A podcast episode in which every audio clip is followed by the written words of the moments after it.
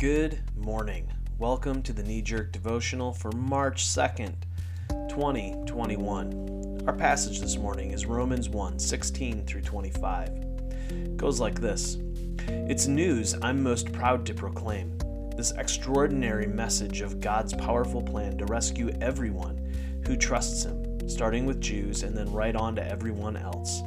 God's way of putting people right shows up in the acts of faith, confirming what Scripture has said all along.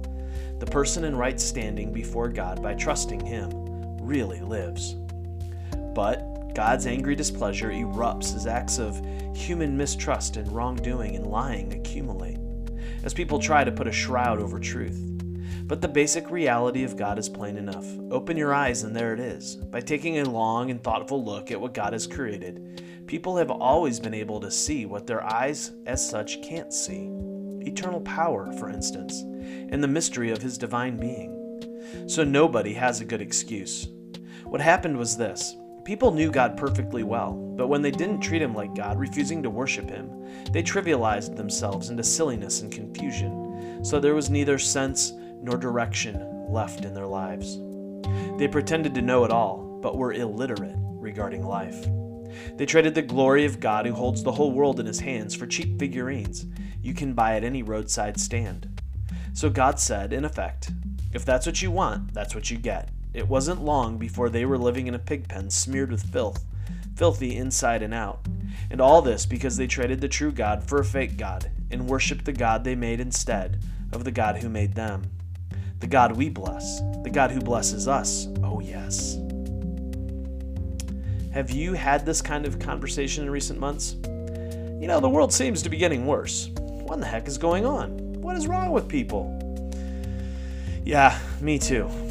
I think some form of this conversation is happening in a lot of homes and backyards these days.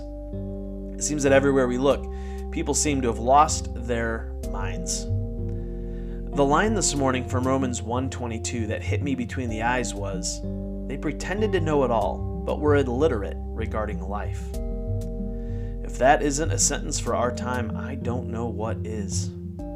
Hear it again. They pretended to know it all, but were illiterate regarding life.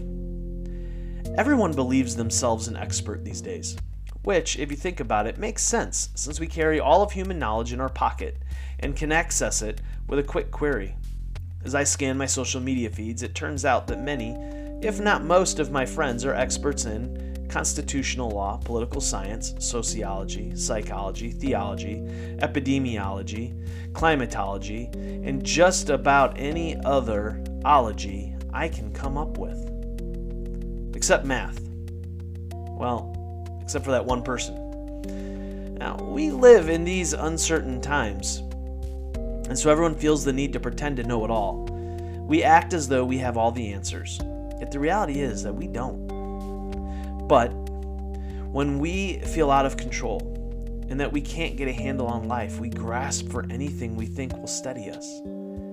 In our day, that means we act as though we are experts on everything.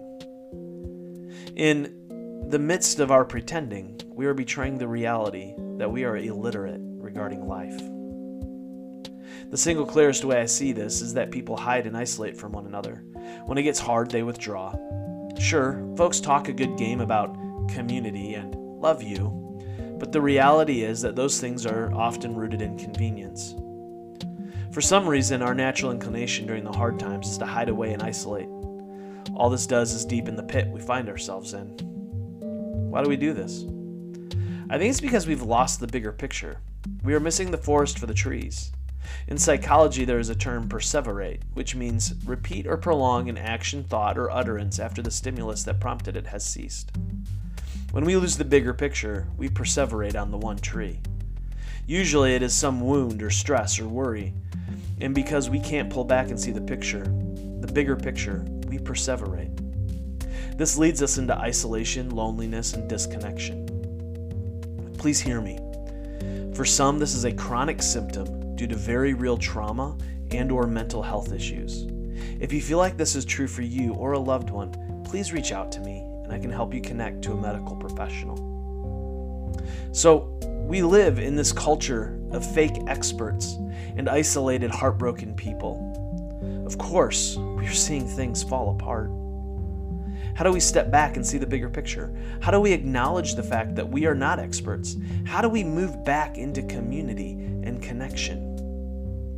Well, we have to embrace some humility. Now, this isn't belly button looking, oh, woe is me garbage. No, humility is having a right understanding of ourselves before God. This means that we acknowledge that we, and everyone else, were created in the image of God. This means that in each of us there is something beautiful and wonderful to be embraced. It also means that we are not God. We don't know everything, and we don't control everything. As a result, we recognize our need for one another. It is the wholeness of humanity that more fully reflects the image of God. As I intentionally try to grab hold of this mindset, I find myself pulled back from my self centeredness and isolation. For me, this means remembering again and again that there is a God who cares for me through the people he has lovingly placed in my life. As I do, I find I'm more curious and willing to say, I don't know. Can you help? I find that I see striving to be an expert, uh, but I'm willing to be a novice. So, how about you? How do you find your way back to the bigger picture? Hey, until tomorrow, love well, my friends.